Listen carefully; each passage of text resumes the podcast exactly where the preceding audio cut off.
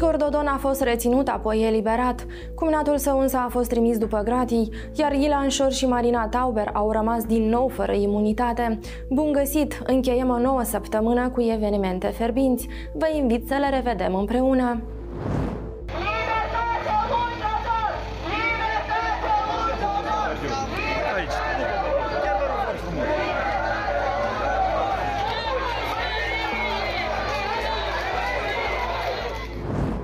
Grupul criminal organizat condus de către Ilan Șor, fiind asistați în activitatea lor infracțională de alte persoane, au obținut, utilizat și integrat mijloacele financiare obținute fraudulos pentru a-și spori proprietățile atât pe teritoriul Republicii Moldova cât și în alte state.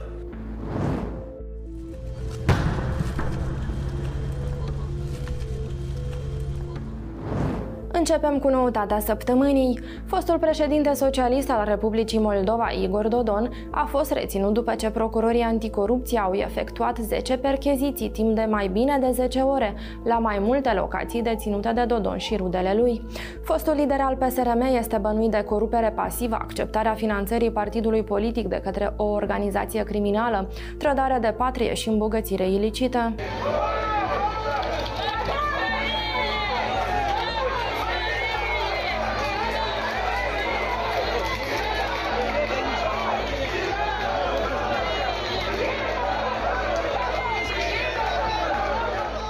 Percheziții au avut loc la casa lui Igor Dodon din Chișinău, la casa părintească și la baza de odihnă Sadovo de la Sadova, la câteva imobile de la Molovata, satul de Baștina al Galinei Dodon, la sediul fundației fostului președinte, dar și la sediul Uniunii de Afaceri Moldorusă, unde Dodon este președinte. În cadrul descinderilor, procurorii au depistat bunuri și bani în sumă de milioane de lei, iar în una dintre locațiile supuse perchezițiilor au fost depistate peste 600.000 de lei, 17.000 de euro și 1.000 de dolari. Procurorii au găsit și o recipisă pe care era indicat că soția lui Igor Dodon a plătit în august 2021 25.000 de euro bani cash drept arvună pentru utilaj de bucătărie.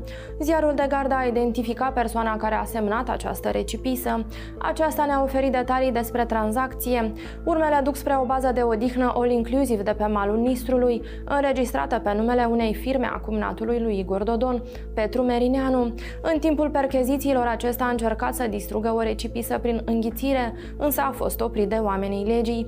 Potrivit procurorilor, documentul confirmă tranzacții cu bunuri imobile ce depășesc suma de 700.000 de euro. Detalii avem pe zdg.md. Se admite parțial demersul procurorului, se aplică în privința Mintul Don Igor Nicolae, domnul municipiul Chișinău, deci măsura preventivă arestarea la domiciliu pe un termen de 30 de zile după două zile petrecute în izolator, judecătoria Chișinău, sediul Ciocana, l-a plasat pe Dodon în arest la domiciliu, în timp ce procurorii ceruseră 30 de zile de arest în izolator. La ieșirea din judecătorie, Igor Dodon a declarat că este, citez, ținta unei justiții regizate și dirijate politic. Consider acest dosar politic la comanda doamnei Maesan, care imediat după ce a intrat în funcție în decembrie 2000 20, la începutul ianuarie a cerut la procuror general ca să-mi deschidă mie dosar penal să mă pună la pușcărie. Nu-i cunosc pe acești procurori, am aflat despre acest caz din uh, presă și, repet, cel mai important lucru este ca acest caz, de rând cu altele, să se bucure de transparență maximă și procurorii să se ghideze doar de buchea legii. Să nu facă jocuri politice, să nu uh, ia decizii pornind de la presiunea publică. Da, toată lumea trebuie să răspundă pentru uh, ilegalitățile pe care le-a comis. Dar aceste lucruri trebuie să se întâmple în strictă conformitate cu legea.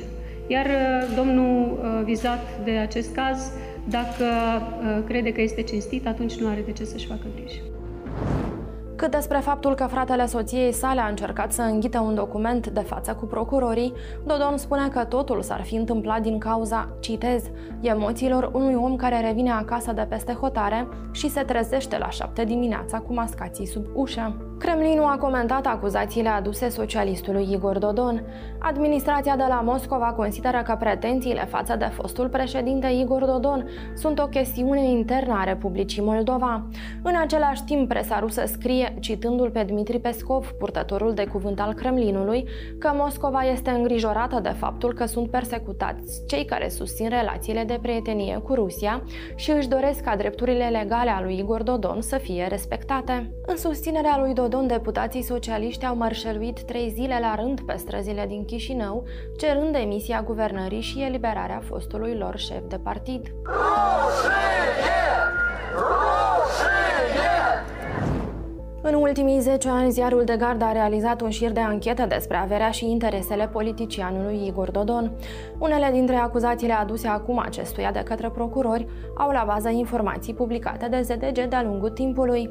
Pe site-ul nostru găsiți toate anchetele despre casa de milioane cumpărată de la o rudă din Italia, proprietăți de milioane înregistrate pe interpuși, dar și imagini din vacanțele de lux petrecute de familia Dodon în Maldive și Seychelles.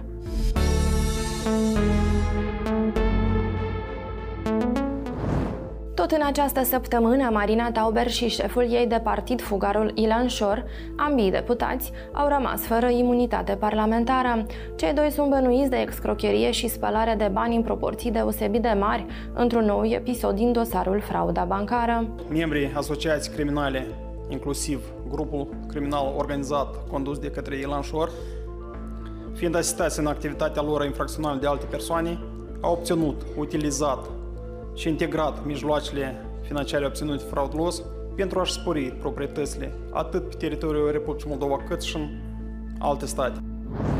Ascultați Săptămâna de Gardă, un podcast al ziarului de gardă în care vorbim despre cele mai importante evenimente ale săptămânii. La debutul acestei săptămâni, după mai multe ore de dezbateri, Consiliul Superior al Procurorilor a aprobat raportul Comisiei de Evaluare și urmează să propună președintei Republicii Moldova demiterea lui Alexander Stoianoglu din funcția de procuror general, după ce acesta a obținut calificativul de evaluare nesatisfăcător. Iar magistrata Olesia Turcan de la judecătoria Chișinău, sediul Râșcani, recunoscută în calitate de bănuită în comiterea infracțiunii de pronunțare cu bună știință a unei încheieri contrare legii, în unul dintre dosarele în care este vizat Platon, urmează să compară pe banca acuzaților. Dosarul în care judecătoarea este cercetată penal a fost trimis în judecată. Fostul șef al Procuraturii Anticorupție, Viorel Morari, ar putea reveni în sistemul procuraturii, însă nu și în funcția pe care a deținut-o. Judecătoria Chișinău, sediul Râșcani, a respins cererea de chemare în judecată depusă de Morari, prin care a cerut anularea ordinului emis de procurorul general suspendat Alexander Stoianoglu, privind demiterea sa din funcția de șef al Procuraturii Anticorupție. În dispozitivul emis, magistrații au calificat solicitarea lui Morari drept neîntemeiată. Morari spune că nu renunță și că va ataca decizia la Curtea de Apel Chișinău. Iar Oleg Melniciuc, primul magistrat condamnat la închisoare pentru îmbogățire ilicită, a fost suspendat din funcția de judecător. O decizie în acest sens a fost luată de către membrii Consiliului Superior al Magistraturii la solicitarea procurorului general interimar. La două luni de la ultima majorare a tarifului la gazele naturale, acesta s-ar putea scumpi din nou. Moldova Gaz a cerut Agenției Naționale pentru Reglementare în Energetică aprobarea noilor tarife pentru furnizarea gazelor naturale. Astfel, încep Începând cu 1 iunie, cetățenii ar putea să plătească aproape 24 de lei pentru un metru cub de gaze naturale. Avem însă și vești bune pentru Republica Moldova. Țara noastră va beneficia de asistență financiară în valoare de 150 de milioane de euro din partea UE, bani care vor facilita redresarea economică a țării prin promovarea unui set de politici iar Guvernul României a aprobat acordarea unui ajutor umanitar de urgență pentru Republica Moldova. Potrivit deciziei executivului de la București, țara noastră urmează să primească circa 130.000 de litri de motorină, 113.000 litri de benzină și 5 milioane de litri de păcură, în valoare de aproximativ 19 milioane de lei.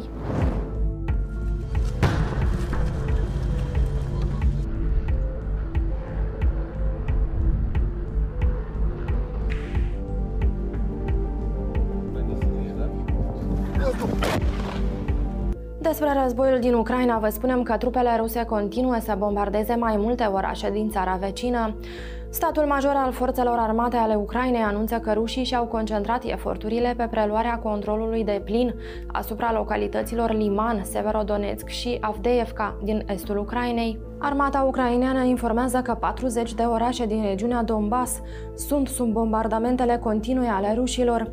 Între timp, președintele Volodymyr Zelensky a făcut un apel către Occident pentru mai multe arme, iar liderul cecen Ramzan Kadyrov, loial lui Putin, a declarat într-un mesaj video că este gata să atace Polonia dacă primește ordin după ce chestiunea Ucrainei a fost încheiată iar situația în orașul Mariupol rămâne extrem de critică.